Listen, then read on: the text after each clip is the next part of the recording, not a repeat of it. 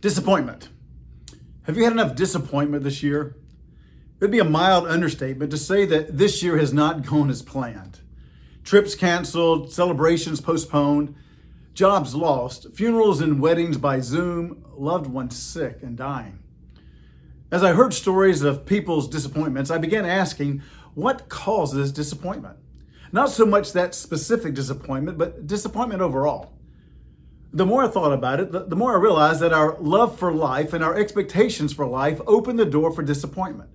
If we didn't care what today may bring, if we didn't have expectations for relationships and goals for life, then we would have little to be disappointed about. So the greater our disappointment probably speaks to the greater love we have for someone or some pursuit. It points to life. I am alive. I dream. Martin Luther King Jr. said, We must accept finite disappointment but never lose infinite hope. In Psalm 42, the psalmist points to hope as the cure for disappointment.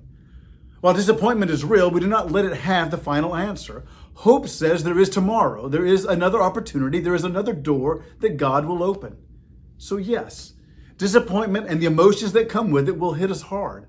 But hope says that we are not stuck there. I will not allow disappointment to shut me down, kill my faith, or stop my dreams.